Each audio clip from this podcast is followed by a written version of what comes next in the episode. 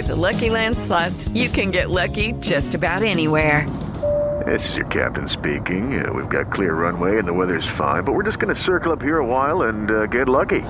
No, no, nothing like that. It's just these cash prizes add up quick. So I suggest you sit back, keep your tray table upright, and start getting lucky. Play for free at LuckyLandSlots.com. Are you feeling lucky? No purchase necessary. Void where prohibited by law. 18 plus terms and conditions apply. See website for details. You ready? I was born ready.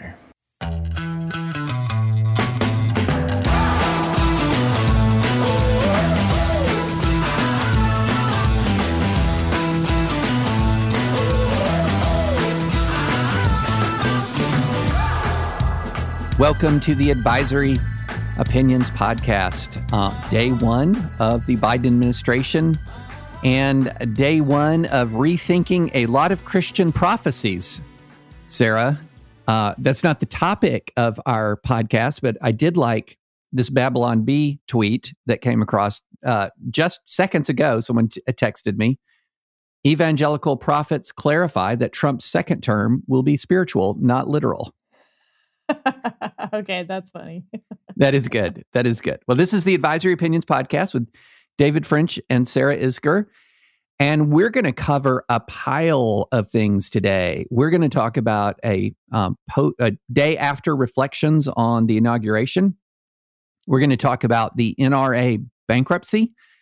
And the Biden administration began its working uh, operations with a flurry of executive orders that we're going to walk through all of the key orders uh, one by one so that you can kind of know uh, at least what we think about them and what they actually say as opposed to some of the spinning about them that you're seeing on Twitter.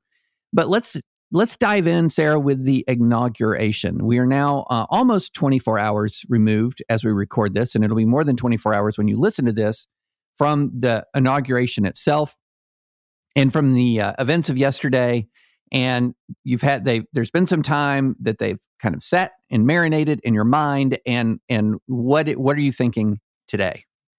So as a you know uh, young person i used to watch the white house correspondents dinner the inaugural balls on c-span like all the cool kids do. Of course.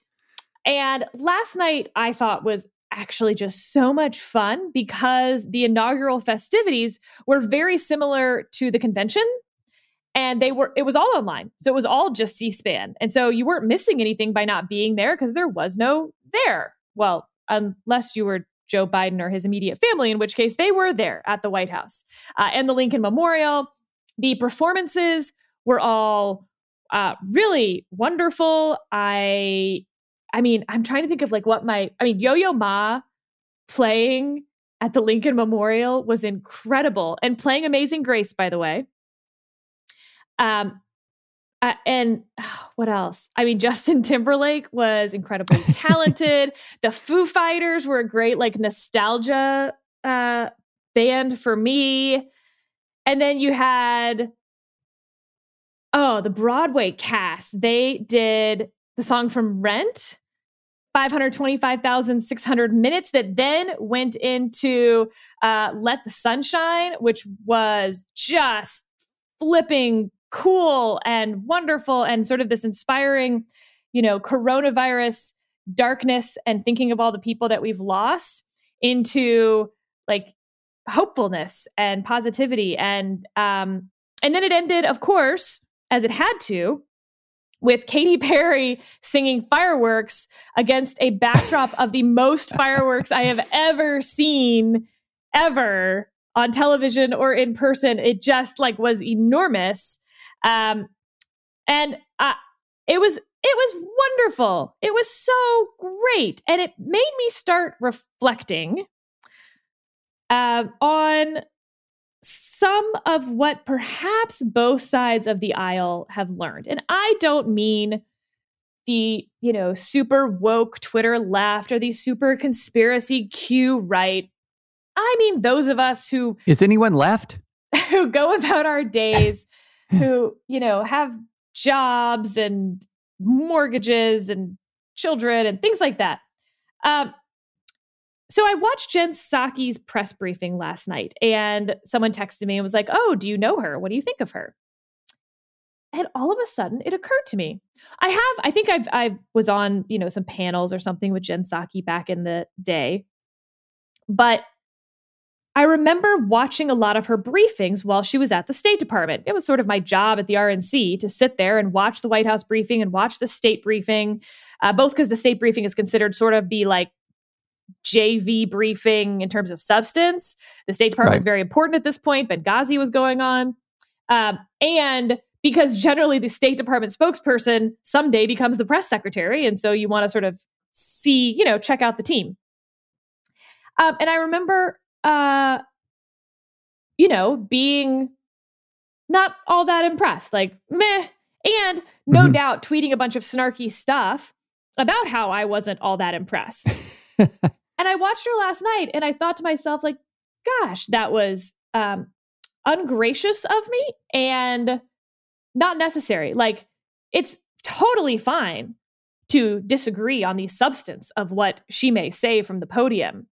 But it occurred to me that, like, I have substantively changed since, you know, watching her press briefings back in, you know, the 2012 to 2014 days. And the change has been for the good. And I wonder how many other people are going to take that step back, have already taken that step back of like, you know what? Um, I thought these people were, um, you know, kind of my enemy, and that sort of it was all fair. They were going to go after me, so I'm going to go after them. And it was just going right. to be this cycle. And how many people have stepped back over the last four years or the last 24 hours or whatever it might be and said, you know what?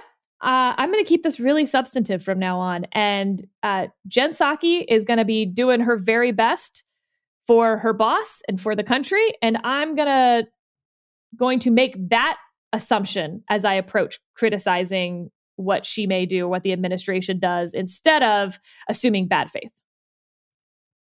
Yeah, I mean, no, I I, I think that the last four years, what the last four years have done for a lot of us is sort of it's been like a reboot in an interesting way because I think one of the things that we realize in the last four years is that we took a lot for granted, a ton for granted. And so we were conducting this political back and forth without giving any credit at all or very little credit to sort of the background level of integrity of our opponents and their sort of background level of patriotism and their background level of commitment to the country. And so we were focusing and diving in on the differences completely to the exclusion of everything else, and often unwittingly contributing to this idea that takes an opponent and turns them into an enemy. And so, you know, one of the things that I, as I look back and I think about my response to Obama, there were things, there were multiple things he did that I agreed with, but I'd often be quiet about that. Right. And then when he did when when he did something I disagreed with, I would really speak up. But there, you know, looking back on it, there were things that I I finally towards the end of his term, I began to say, wait a minute. At the end of his term, there are a number of things, especially in national security, aside from the Iran deal, that I like. And I started to sort of I started to begin to say, hey, I like this aspect of what Obama did. And the pushback was furious for that. Just furious that you can't give him any credit at all because giving him any credit at all is giving aid and sort of aid and comfort to the enemy. And that's when I began to realize wait a minute, hold on just a second. There's something that is really beginning to verge on uh, the pathological in our political discourse. And so I'm with you 100%. Um, that I, I, think that what the last four years have done, and they've shown the costs of making assumptions about um, uh, taking for the cost of taking for granted the kind of political system that we had before, as flawed as it was, and as many mistakes as people did make, to uh, a lot of the discourse was responsible the prior to Trump. A lot of that discourse was responsible for this impulse to burn it all down. Uh, and then we had a four year look at what it looks like when you're you kind of have this almost nihilistic rage against the system. And it's not pretty. It's not pretty at all. My hope is that there are people on both sides of the aisle who feel this way. And I feel like there are. So last night, there, um, yeah, I love country music, David. I don't know if you love country music. I like a lot of different kinds of music, but I love country music. uh, now, I like Texas country better than Nashville country, but I'm not going to be too picky. I'll take what I can get. Uh, so, Tim McGraw and Tyler Hubbard performed last night this song called Undivided. And I want to talk a little bit about the uh, poet laureate's poem, which was just gorgeous. Uh, Amanda Gorman, she's 22. Okay, so I, I just want to be clear. I'm not comparing Undivided's poetry to Amanda Gorman's poetry, but I'm almost exactly going to do that. Um, so it's a song called Undivided. And yes, it's a little hokey, it's a little cheesy. the lyrics aren't, you know, all that deep, but I want to read some of it because this is what people were choosing to perform last night, what the Biden team wanted performed last night. And I think this is meaningful. Uh, I think it's time to come together. You and I can make a change. Maybe we can make a difference, make the world a better place. Look around and love somebody. We've been hateful long enough. Let the good Lord reunite us till this country that we love's undivided. Yep, you either go to church or you're gonna go to hell, get a job or work, or you're gonna go to jail. I just kind of wish we didn't think like that. Why is it gotta be all white or all black? And then uh, there's fast forwarding a little and we're all the same to God, no matter what we get his love. Okay, well, uh, that I mean, it's right country. There. There's a little bit of uh, poetic license, I suppose, okay. in uh, country uh, lyrics. And we're all the same to God, no matter where we get his love. I'm tired of looking left or right, so I'm just looking up. And basically, it's a song about how the country's been hateful long enough, and they want a country that comes together undivided. And again, that's like the hokey version of what Amanda Gorman's poem was that was read uh, during the inauguration itself. But this was kind of the theme throughout a bunch of those songs. And you and I talked about this yesterday on the Dispatch podcast. But there were a lot of religious overtones in Biden's inauguration. Amazing Grace played the night before at their COVID victims ceremony. Garth Brooks sang it at the inauguration. Yo Yo Ma played it last night. Um, the word God was mentioned several times in his inaugural address. Faith was mentioned. Faith was mentioned by the performers. Um, to me, that that signified a change because for so long, the left has been moving away from faith having a place right. in American discourse, and very much the left part of the party has been trying to sort of shun as sort of stupid, superstitious anyone who does uh, go to church or believe in God or whatever else. And uh, at the same time, the right has been using it as a cudgel for a couple decades yeah. now. Of you know, you are sinful, un-American, all sorts of things that I find incredibly distasteful on the right. And it was sort of another symbol to me of this idea of undivided, which maybe is a better term than unity, which I know Jonah took issue with. Right. Because there's a difference between being unified, which I agree can lead to some of the mob mentality that Jonah is against, but being undivided is something different. And that is this idea that uh, you can be different, but there are strands that bind us together that are indivisible. Yeah. Well, you know what I think what really began, and one of the reasons again why I wrote my book and was beginning to see these trends of disunion that caused me to write my book, is you really began to see, and it this was always something that existed on the extreme partisans, but you began to see mainstreaming, sort of this idea that the America that I love only exists when my party is in power. You know, and this is where you get terms like the real America. Well, all of America is real America or that there are certain American institutions that you believe, and this is something that you know my my friend uh, Kevin Williamson has hammered on cor- correctly about for years. If you believe in, if you're uh, say a red state American and you believe that there's a real America and that th- many aspects of American society, like our most successful corporations, our most economically dynamic cities, and our uh, world leading elite universities are not part of real America, you've got a problem.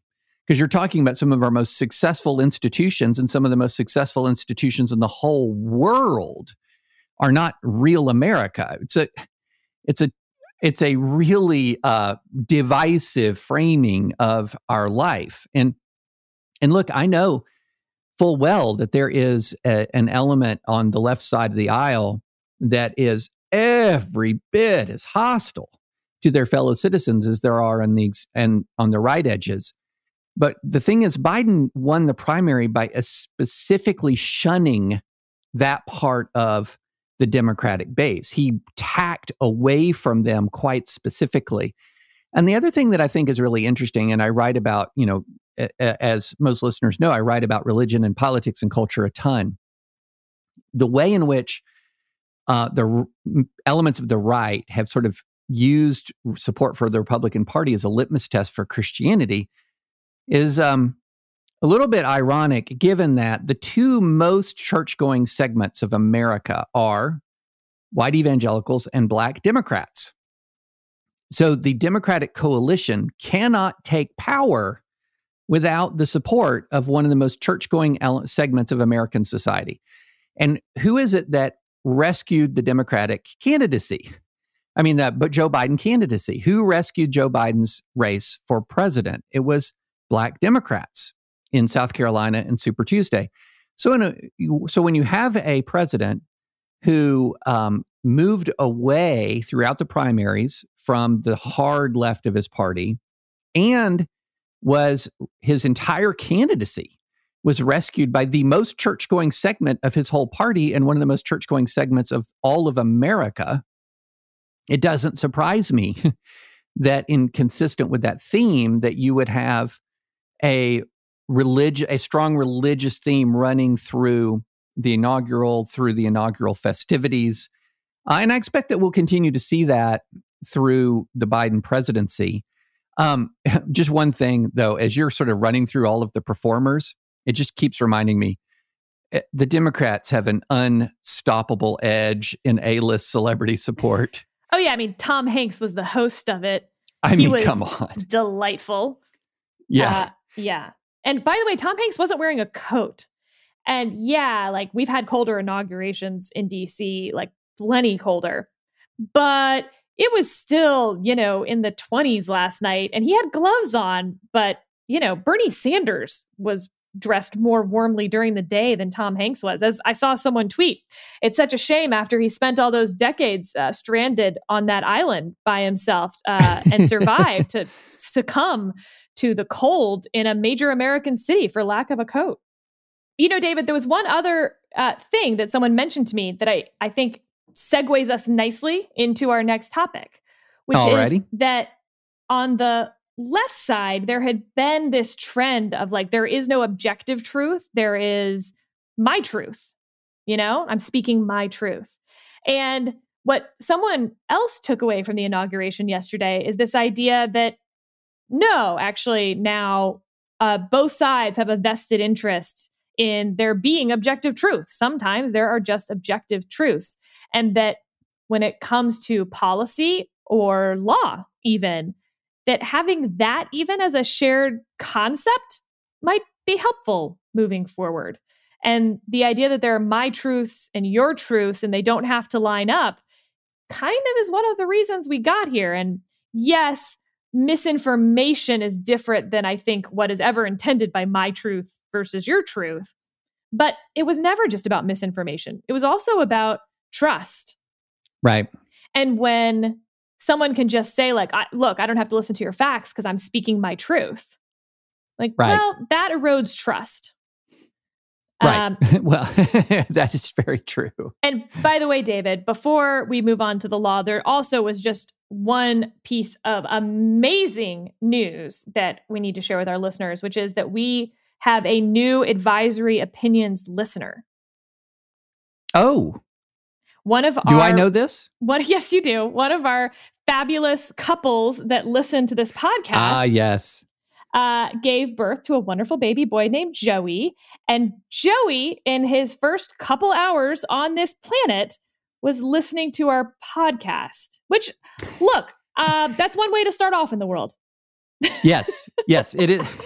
I like the way you said that. That is a way It to start way. off in the world. I, I am a little concerned about the dynamism of our content, however, Sarah, if it was a way to soothe Joey to sleep. He did go to sleep immediately, they said. Oh, oh no. Oh no. so, Joey, if you're listening to this, just go to sleep, buddy. Just just go on because right now we're going to talk about venues and bankruptcy law, and there is just now is the time. Good night, Joey, no, perk up, perk up, Joey. I, I need some validation that discussions of bankruptcy law and executive orders is not sleep inducing. So give give a little cry of exultation at this conversation. All right. So, David, the NRA filed bankruptcy in the Northern District of Texas last week. Um, they are saying that they are going to regroup down in Texas. This is after the New York Attorney General's office filed a lawsuit uh, several months ago in August, roughly. Seeking to dissolve the NRA for alleged insider violations of the state's nonprofit laws. So there have been all sorts of shenanigans coming out in the press about what's been happening at the NRA. And then fast forward, they file this bankruptcy in Dallas, which of course is not where they're headquartered. Right. Um, and LaPierre also then puts out this statement Don't believe what you read from our enemies. The NRA is not insolvent. We are as financially strong as we have been in years. Huh.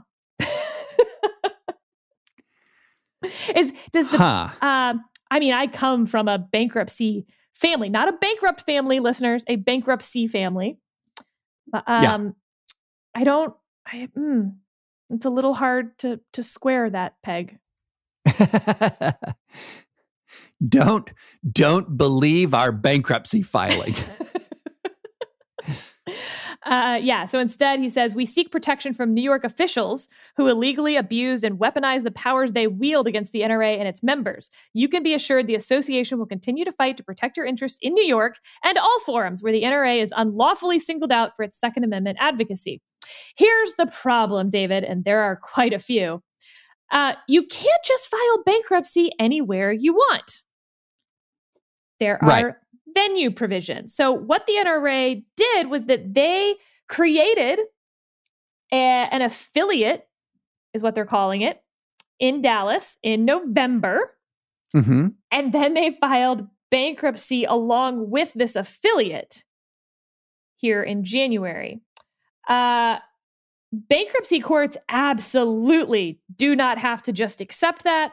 If any of the creditors wants to raise that this was a, a bankruptcy filed in bad faith because the venue or the affiliate was created to file bankruptcy two months later, um, I I can imagine some bankruptcy judges would be quite amenable to that idea that you don't just get to run around the country creating fake affiliates to file bankruptcy in a jurisdiction you think might be more amenable to you. Although I got to tell you, David, I I think if if they just think that Texas is a bunch of people with you know guns firing in the air, pew pew pew, I'm not sure they've been to Dallas.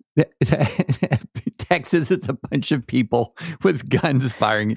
I mean, that's, you know, when I cross the border, when I drive into Texas, I'm always struck by the number of people just, Just sitting in the back of their in the pickup truck, just firing in the air, you know?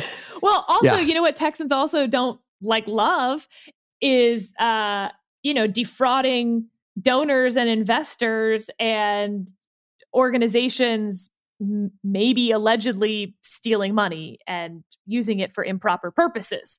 So, I don't think this is really about the second amendment. Certainly the bankruptcy isn't going to be about the second amendment.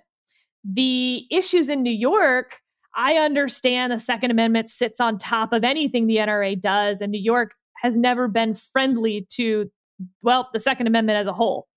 But my goodness, did the NRA give them an opening? I mean, the the the lawsuit alleges that LaPierre illegally diverted tens of millions of Yeah. dollars through excess expenses, contracts to benefit not just LaPierre, relatives. I mean, not good. Yeah.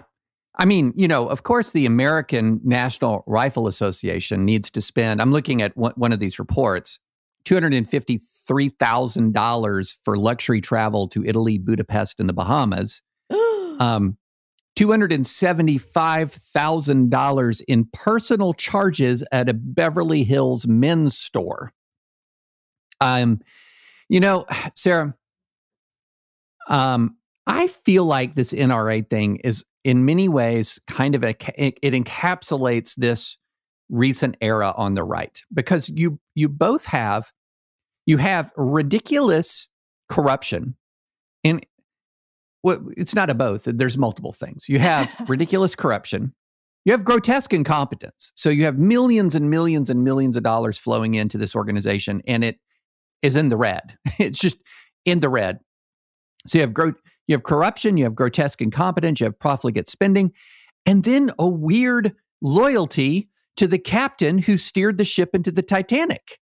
I mean it, it's it's really amazing. It reminds me of sort of this uh, continued deep loyalty that a lot of people feel towards Donald Trump after he accomplished what nobody has accomplished since, since what Herbert Hoover uh, in one term the loss of the presidency, the House and the Senate. I mean, but and yet it's it's as if the the captain sits there, steers straight into the Titanic, Iceberg. and everyone. I mean, the t- yes, what did I say? Captain steer straight I mean, into the you- Titanic. if you run your ship into the t- Titanic, you also will have some problems. In fairness, yeah, it's like okay, it's like the Titanic steers straight into the iceberg, and then the entire crew just gives the "well done, sir" polite applause as the ship starts to take on water. It, it it really is this remarkable aspect of the parts of the American right that have become, truth be told, a giant financial scam. Um, it- you know, taking taking important issues and important causes like support for the Second Amendment in the Bill of Rights and turning it into, you know, a, a years long junket for its leaders. It, it's really remarkable. it'll be interesting to see what the NRA's creditors uh, put in their filings and how the judge, assuming, by the way, that this isn't kicked for venue pretty quickly, uh, but that there is, you know, set up kind of this budget that has to be approved from this point forward. Um, you know, I don't see a world in which any bankruptcy judge would agree to Wayne LaPierre's current level of spending as being a reasonable budget for an organization that is insolvent. Yeah, I mean, looking, I'm just looking at these numbers. I mean, it brings it brought in like 412 million dollars. 412 million dollars 2018 the NRA and its affiliates and that in a wasn't single enough year. in a single year And now they cannot pay their creditors. Eh, eh, eh, it's astonishing and yet and yet the loyalty remains um, within the organization to the people who have sh- steered this particular activist ship into the iceberg i mean it's really it's really amazing It'll be interesting. I mean, truly, it will be interesting to see. I mean, bankruptcy, the purpose is uh, you cannot pay your creditors. You now need to reorganize your business if you want to, you know, not liquidate, which it sounds like they do not want to liquidate. Um, and that is, you know, bankruptcy judges get involved in that. Your creditors get to be involved in that. Uh, does the NRA know what they're doing here? well you know one thing that we've learned through uh, watching a lot of the legal maneuvering on display on the right in the last several years is you can't always take that for granted. But we'll see. They they uh, have superior knowledge about the uh, needs of their own client than we do certainly. So you know maybe the maybe they they have just com- uh, struck a, a legal masterstroke um, and we don't know it but time will tell. Um, well, creating an affiliate in November and then fire, filing bankruptcy using that affiliate as the hook is not a legal masterstroke. so, chucking that right you're, off the you're bat. laying down a marker you're laying down a marker okay I am now, but like I, I, you know, you could have a situation where the creditors actually also, all of them, I suppose, you know, think they're better off in uh, in Texas for whatever you know idiosyncratic reasons. I just think you're going to have one creditor out there who's like, you know what? I might be better off in Texas than New York, but I just want to stick it to him. And so I'm just going to like do this because it is correct. And I want to make them jump through the hoops and make them go to New York because they clearly didn't want to. And so I'm just going to do that. I, I just don't see a world in which one creditor doesn't think that way. yeah. Yeah. I'm, I'm with you. It's going to be, we will follow it because it yes. is is it's fascinating. With lucky landslots, you can get lucky just about anywhere. Dearly beloved, we are gathered here today to. Has anyone seen the bride and groom? Sorry, sorry, we're here. We were getting lucky in the limo and we lost track of time. No, Lucky Land Casino with cash prizes that add up quicker than a guest registry. In that case, I pronounce you lucky. Play for free at LuckyLandSlots.com. Daily bonuses are waiting. No purchase necessary. Void were prohibited by law. 18 plus. Terms and conditions apply. See website for details. All right. Now, speaking of um, incompetence versus competence, we have a lot of executive orders here. Yes, we do. Yes, we do. Um, it, it and and they're they're all over the map. I mean, there there's a there are quite a few. Um, it, it's a it's an interesting menu of executive orders. So, um, yeah. So, David, on the one end of the spectrum, you have something that everyone knows about, and that is DACA. And there's an executive order to ensure the continuation of the DACA program, uh, and basically end the Trump administration's attempt to have a memo to end DACA.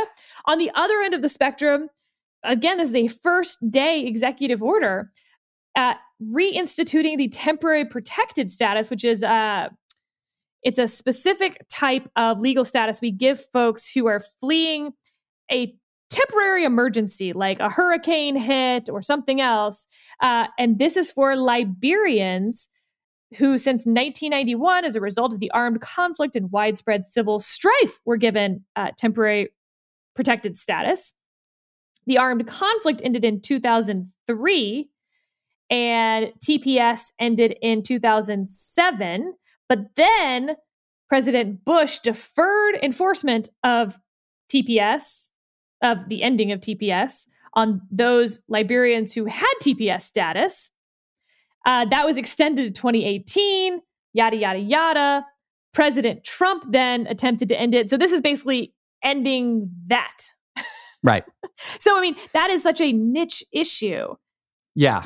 But it was a first day issue for President Biden. Some of this stuff is niche, some of it niche, niche, whatever.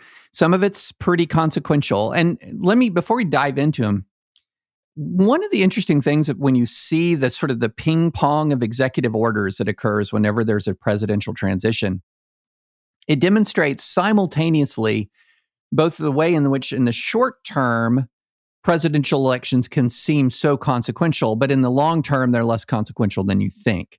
In the short term, it's it's you hear this, oh my, this there's this sort of collective realization of, oh my goodness, a giant chunk of my presidential legacy is about to be wiped away with these stroke of a pen. And then you realize, well, wait a minute. If this could be wiped away with the stroke of a pen, it wasn't much of a legacy to begin with. Because eh, you should never be under any illusions that your party is going to maintain permanent control of the executive branch. And if your legacy depends on permanent control of the executive branch, it ain't a legacy.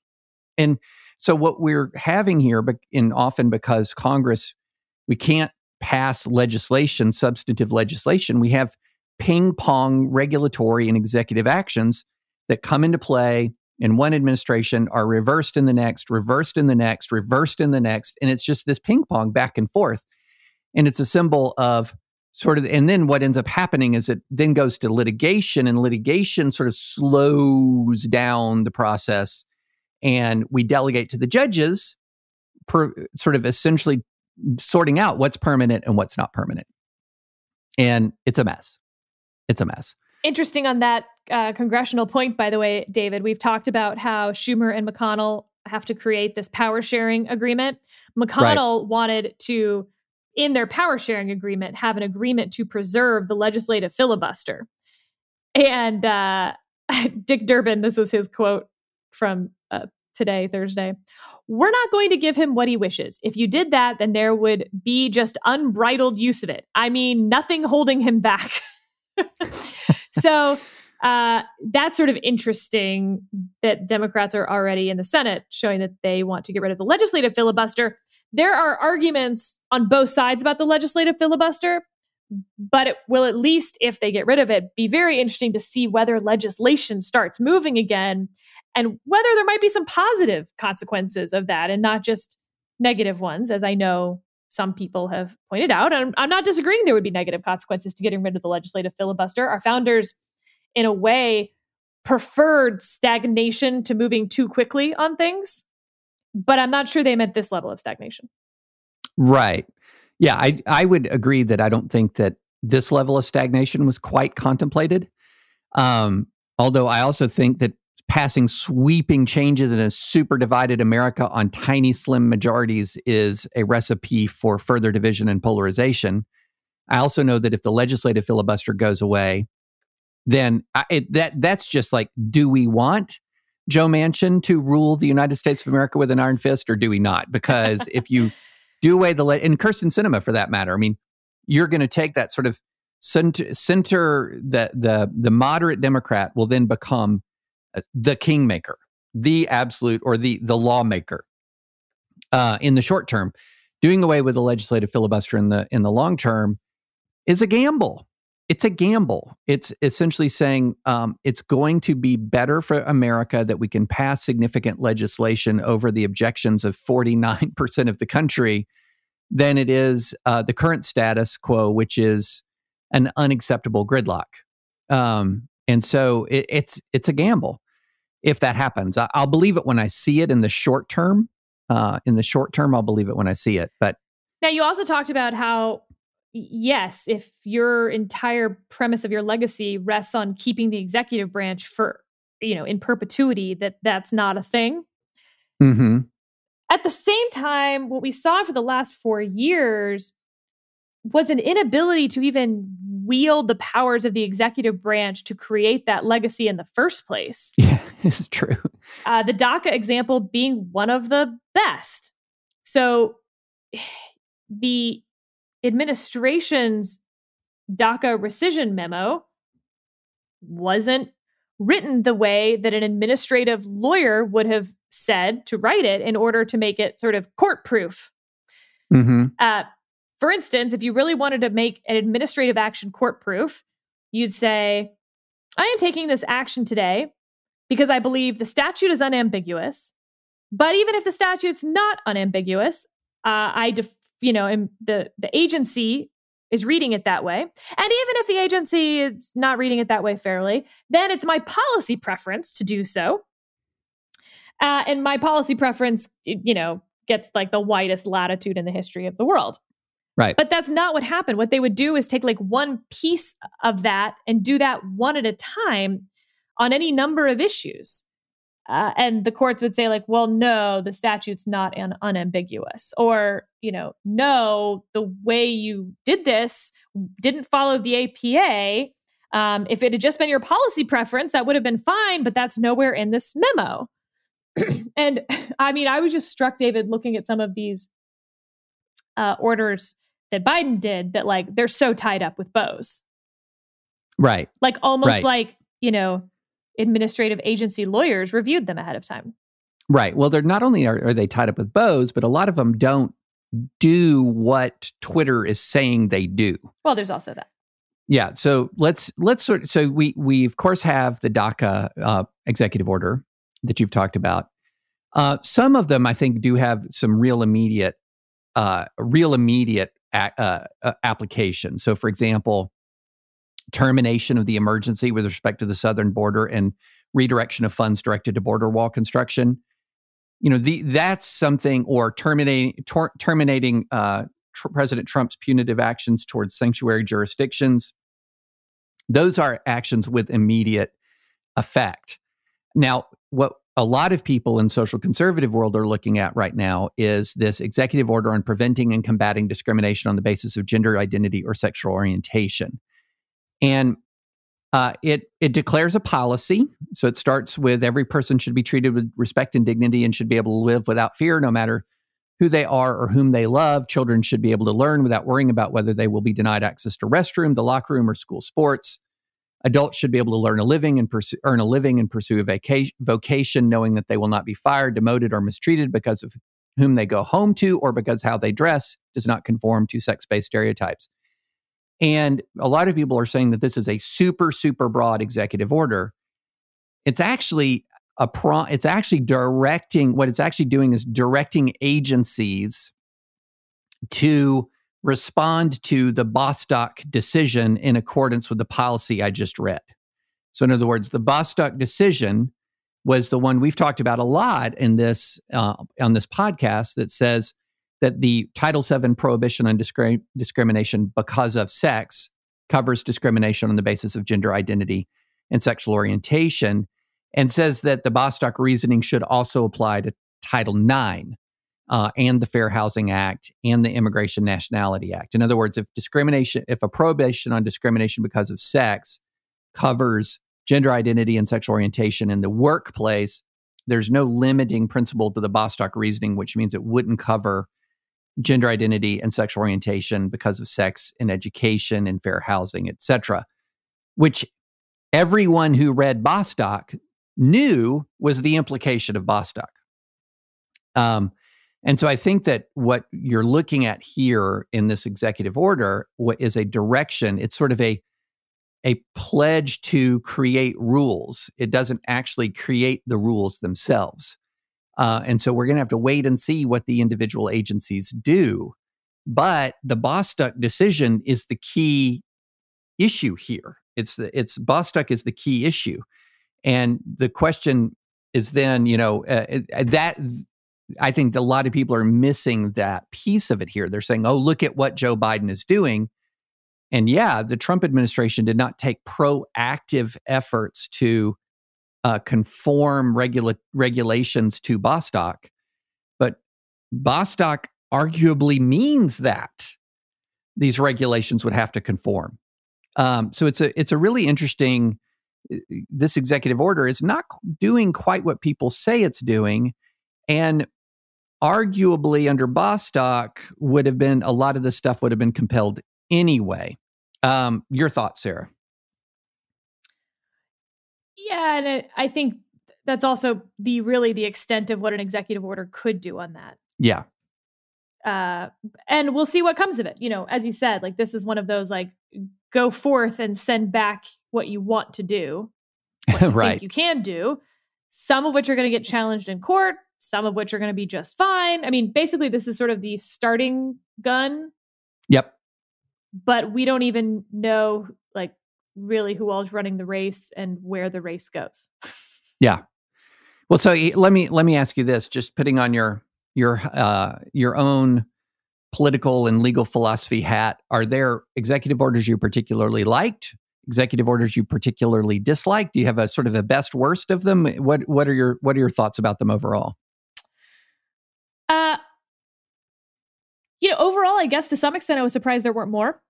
Yeah, uh, and too. then basically like I I was surprised that it didn't do either one of two things. One, that you actually have relatively few on day 1, but make them all like big sort of hit parade media ones. DACA, border wall, um maybe that gender one, uh, gender identity and sexual orientation one, and then keep it at that, for instance, say, here, these are my day one priorities. But to the extent you're going to include some of these other smaller ones, then I'm kind of confused why you didn't do even more. but uh, but great, whatever. They have a plan. They're doing their plan. Um, the executive order on ethic uh, ethical commitments by executive branch personnel. That was interesting because you know, basically every president is now instituting these. The only difference being that Clinton and Trump rescinded theirs when they left office, making them right. toothless ethical pledges. So that's all to say, like, Joe Biden has instituted a pretty stiff ethics pledge here that everyone's going to have to sign if they want to work as a political appointee within the administration. uh, you know, not lobbying for two years, all, you know, all the normal ethical things one might want in a political appointee. But the problem is, as we've talked about with executive orders, in theory, Joe Biden could get rid of this before he leaves. Now, I don't think he will. But uh, two presidents have done so. So, you know, always, always interesting to start off that way. Right. Yeah. Well, you know, when I looked at him, I, I thought it was a real mixed bag. I think the DACA issue, to me, this is not this is an issue that needs to be resolved by legislation. Um, the the status yeah, of dreamers. the DACA statute is some, or the DACA EO is sort of similar to that gender identity one in the sense that Yeah. it's not doing anything. right. It's it's maintaining status quo and basically just saying out loud, "We're maintaining status quo." Right. Yeah, exactly. The whole DACA issue, going back to the Obama administration, is rooted in uh, a desire to act when Congress has not acted. And we're living with that legacy since the time. And I'm somebody who believes that I I would like to see a, a um, permanent residency and a path to citizenship for dreamers. I also think that constitutionally it has to come through legislation. Uh, and so the, the continuing presence of DACA is creates a sort of a limbo world here and one that is uh, sort of this lingering evidence of the um, lingering evidence of the dysfunction of the American lawmaking process. So that's sort of a, you know, it's number one on the briefing room website, and it's just sort of a, like a blinking light that says, huge issue that should be legislated.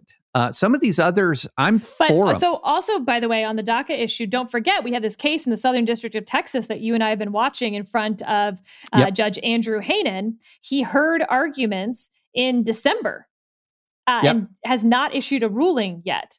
And so that case had originally, of course, been sort of put on hold when the administration tried to rescind DACA. Then the Supreme Court reinstates the DACA memo that the Trump administration tried to rescind. That put this Texas case back on the fast track where Texas and others are saying that you cannot do this by executive order. They had this previous case for DAPA, which were the parents of DACA recipients. They won that case. And so now the DACA case is going up.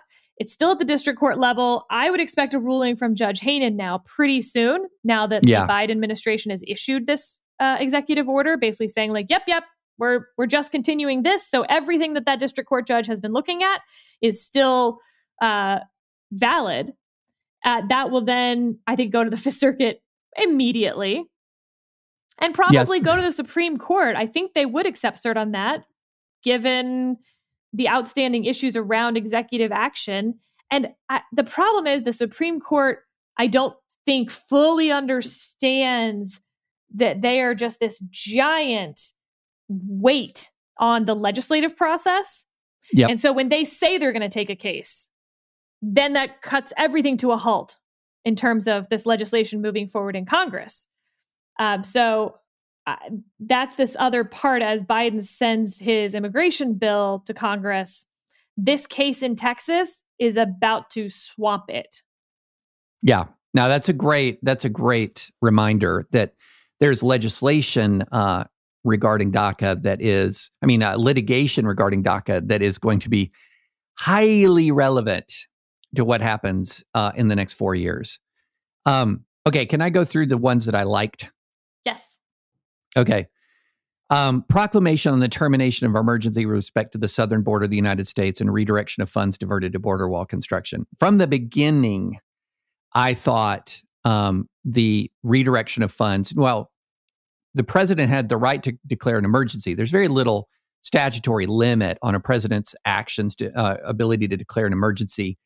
And Congress can override, but it requires a veto proof majority to do it. But the redirection of the funds to border wall construction, I thought was unlawful. Uh, and so I think that terminating that unlawful redirection, I think, was a proper move, a, a proper, uh, uh, a, a proper action by the Biden administration.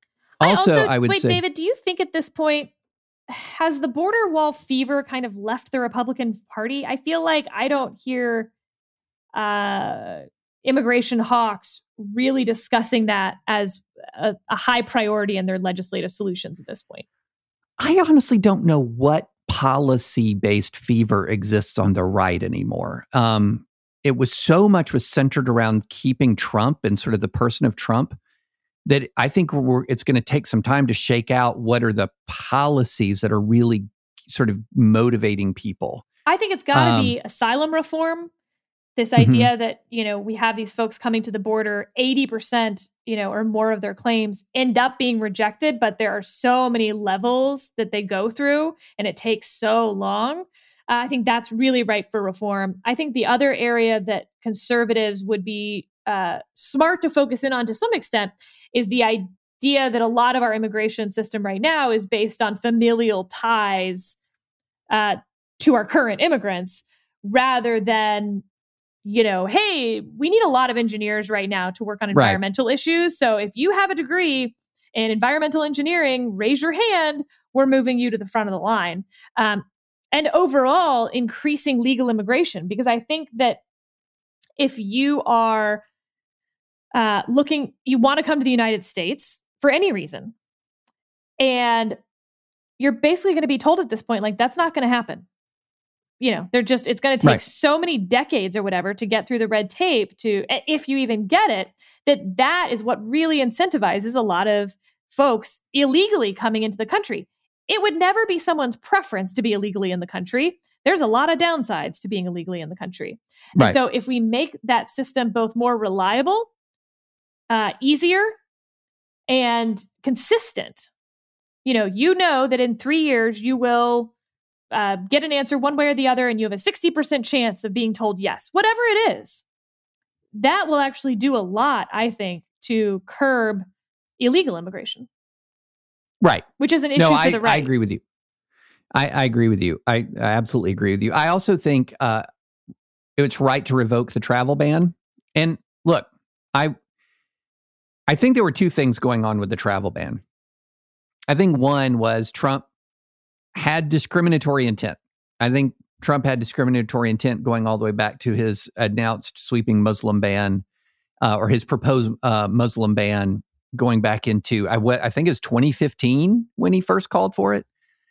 Um, I also think that the travel ban 3.0 that actually ended up being litigated at the Supreme Court was based on some valid concerns about countries that had real difficulty controlling jihadist activity within their borders and that if you rem- unwind if you rewind the clock to 2014 2015 2016 2017 feels like ancient history but isis was huge and powerful and striking all over the globe. I mean you know it's funny how quickly we move from crisis to crisis to crisis now but you know we forget of the significant terror attacks that occurred uh, throughout Europe um, through during the during the rise and ascendancy of ISIS, and we forget that there was a very intentional effort to export that jihadist um, those jihadist attacks to the United States and, of course, to our European allies. And so that there was a real and legitimate reason to be concerned about bringing people in from countries where there was an intentional effort to export jihad into um, into the West. But ISIS was, by late 2017, largely smashed. It, its, its geographic caliphate was obliterated. Now, it, it still exists. ISIS still exists, and it still has the ability to um, inflict casualties and losses, particularly in Syria and Iraq. But it, its geographic center of power has been pulverized. It is not the same threat that it once was. And so when a threat changes, policies should change. And so I think that that was an uh, uh, appropriate order. Um, and then as far as as some of the um, some of the actions that I disagree with, I mean, this ping ponging on the Keystone XL pipeline, I I've long thought that the climate change argument against Keystone XL was super, singularly unconvincing uh, singularly unconvincing, and the economic argument in its favor was quite convincing. To me, but this is something. Keystone. I'm sorry. Go ahead. Keystone kind of became like Citizens United, the Yeah. Supreme Court case, it became this phrase that you could use, this shibboleth, which, you know, signaled which side of an argument you were on. But if you actually ask people for like facts around it, uh, it kind of falls apart. And Right. um, you know, as a shibboleth for there's too much money in politics, Citizens United ain't your problem. And as a shibboleth for I care about the environment and I want to do something on climate change, Keystone XL ain't even close to your problem. Right. But Right. you know, here we are. Exactly. And, you know, the Paris, he's going to re enter the Paris Agreement. I kind of have a whatever feeling about that. I feel like um, the the importance of the Paris Agreement was always overemphasized in both directions. In other words, its importance to combating climate change was overemphasized, and then therefore, when Trump left it, its importance to uh, greenhouse gas emissions in the United States was the actual brass tacks emission emissions from the United States was dramatically overemphasized. It's again, it strikes me as one of these things that is quite symbolic, uh, above and beyond the actual merits, real world merits, because the Paris Climate Agreement never really bound us to do anything. It didn't really bind anybody much to do anything. Kind of also Um, another shibboleth. That shibboleth, at least, I think, had some things going for it. At least it is uh, uh, actually about the thing that people think it's about, et cetera. But it is kind of toothless. So a better shibboleth was the Paris. right. It, it's a shibboleth a, be, a, a little bit better shibboleth yeah. Um, and you know look i'm going to be very interested to see what actually comes out of the executive order on title ix and title vii and fair housing um, because there are going to be changes that are the natural inevitable result of bostock but there's also there are also going to be important um, concerns about athletics. There are going to be important concerns about religious liberty so we're going to have to see what that is. I, uh, you know, once Bostock was decided, the die was cast on a lot of this stuff. So we'll just have to see the brass tacks of what comes out. Well, and as I've said, you have the Supreme Court sort of sitting as a heavy weight on top of Yep. all of this, including where the Bostock decision goes in terms of affirmative action stuff that'll be percolating here quite quickly. But there's also, of course, the Biden Commission uh, that will look at whether to expand the Supreme Court. Yeah. I have long thought that the court packing issue is mainly going to be an issue of a threat, the switch in time threat. That in essence, while while we've got a majority, um, you really, Supreme Court, you really need to be careful about revolutionary rulings or truly significant rulings. The kinds of rulings that, by the way, a awful lot of people uh, on the right who have worked and worked and worked and worked and worked and worked to elect Republican presidents and get Republican senates want to see happen. Most notably, for example, Roe, uh, a reversal of Roe and Casey. And so that that I feel like that court packing threat is something that we've said this a million times. Nice little nine person Supreme Court you got there. Hate to see something happen to it. And that's always going to be hovering there when you have the Democratic president and a Democratic Senate with a majority Republican nominee controlled Supreme Court. And I've also thought that the only way that we'd realistically see a true move towards court packing is if the Supreme Court calls that bluff.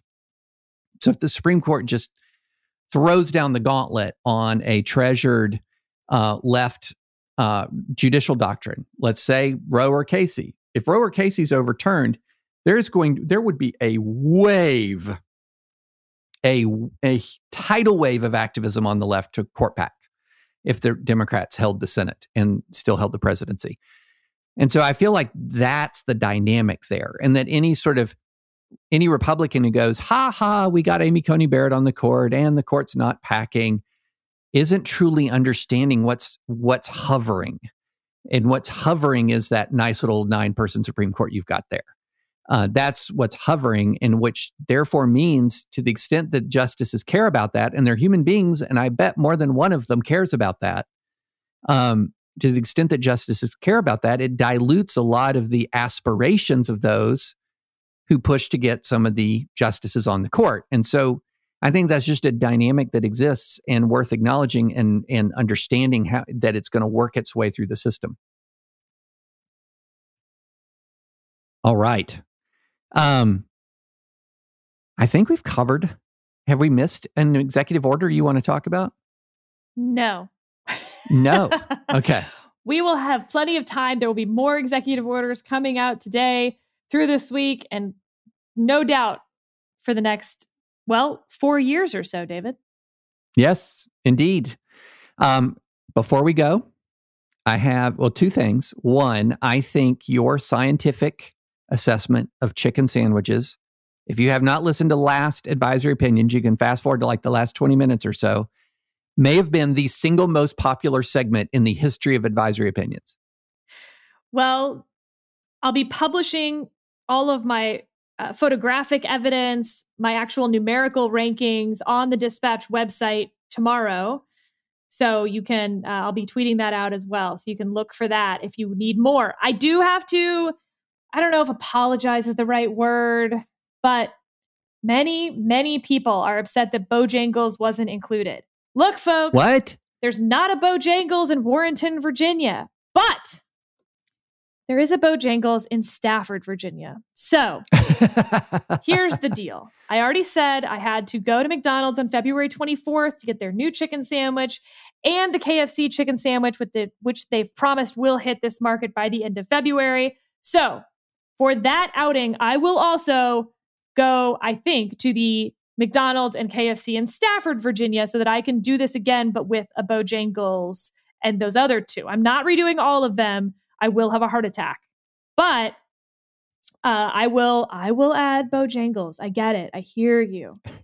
I don't get it. I don't get it. I I mean, I think. By the way, these people, half of them acknowledge that the Bojangles chicken sandwich actually isn't very good. It's just that Bojangles chicken is delicious. No, no, no, no, no, no, no. If you have a Popeyes and a KFC and a Bojangles in a row, like let's say it's Yeah. you know one of these classic fast food Yeah. streets, you're driving past Bojangles every time. Which one are you going two- to, David? Well, Popeyes number one, Yeah. and if for some reason you know you you know how sometimes you'll go through the drive-through and you'll say I want, you know, the nine piece all dark meat, and they say, well, we're out of dark meat. Well, then I'll go to the KFC. Interesting. Um, Did y'all have but- Hartz's where you grew up? Hartz's fried chicken? no, never heard of it. Okay, that might have been that might have been Yeah. a me and my dad thing. Yeah, we- Texas. We did a we did a bucket.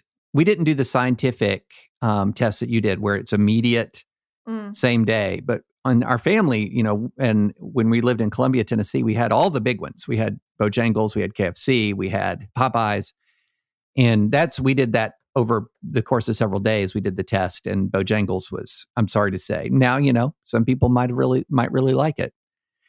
But I have a TV show recommendation I want to end on. Oh, interesting. By the way, I'm now looking at where all Hearts is fried chicken is. my my recommendation is on Netflix, and I'm, I'm going to butcher the pronunciation. Lupin, Lupin, L U P I N, I've seen this. about a French master thief, um, a gentleman thief, and master of disguise. Started it last night. Very good, very good. interesting. Now I watched it. It, it was French with English subtitles, which I hate. You can watch it with English overdubbing, but I hate that. Like, I I hate it when somebody's lips are moving but the words don't match. You know the Mhm. the mouth. Mhm. I I can't get I can't get into that. So I uh so I watch it with in French with English subtitles. Really good, really good. The first episode, really good. So Lupin, Lupin, whatever.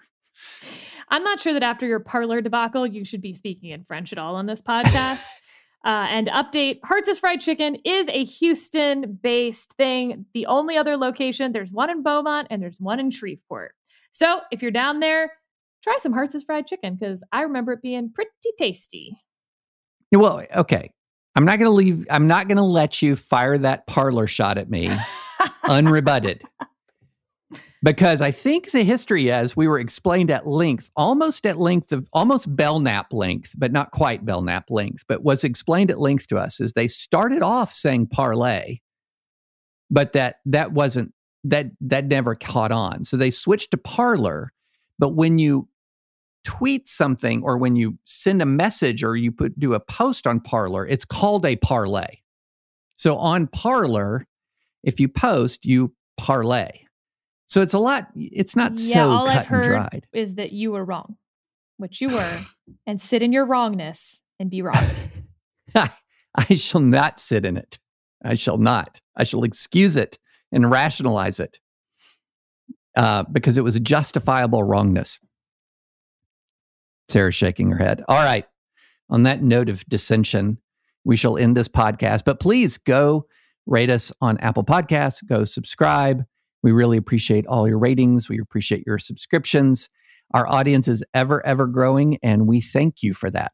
And we will be back on Monday.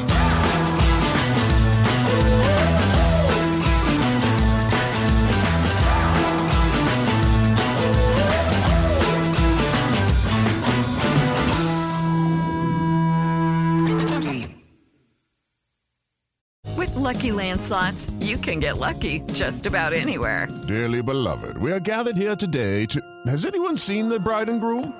Sorry, sorry, we're here. We were getting lucky in the limo and we lost track of time. No, Lucky Land Casino, with cash prizes that add up quicker than a guest registry. In that case, I pronounce you lucky. Play for free at LuckyLandSlots.com. Daily bonuses are waiting. No purchase necessary. Void were prohibited by law. 18 plus. Terms and conditions apply. See website for details. Judy was boring. Hello. Then Judy discovered ChumbaCasino.com. It's my little escape. Now Judy's the life of the party. Oh, baby, Mama's bringing home the bacon. Whoa, take it easy, Judy. The Chumba life is for everybody. So go to ChumbaCasino.com and play over 100 casino style games. Join today and play for free for your chance to redeem some serious prizes. chumba ChumbaCasino.com. No purchase necessary. Void where prohibited by law. 18 plus terms and conditions apply. See website for details.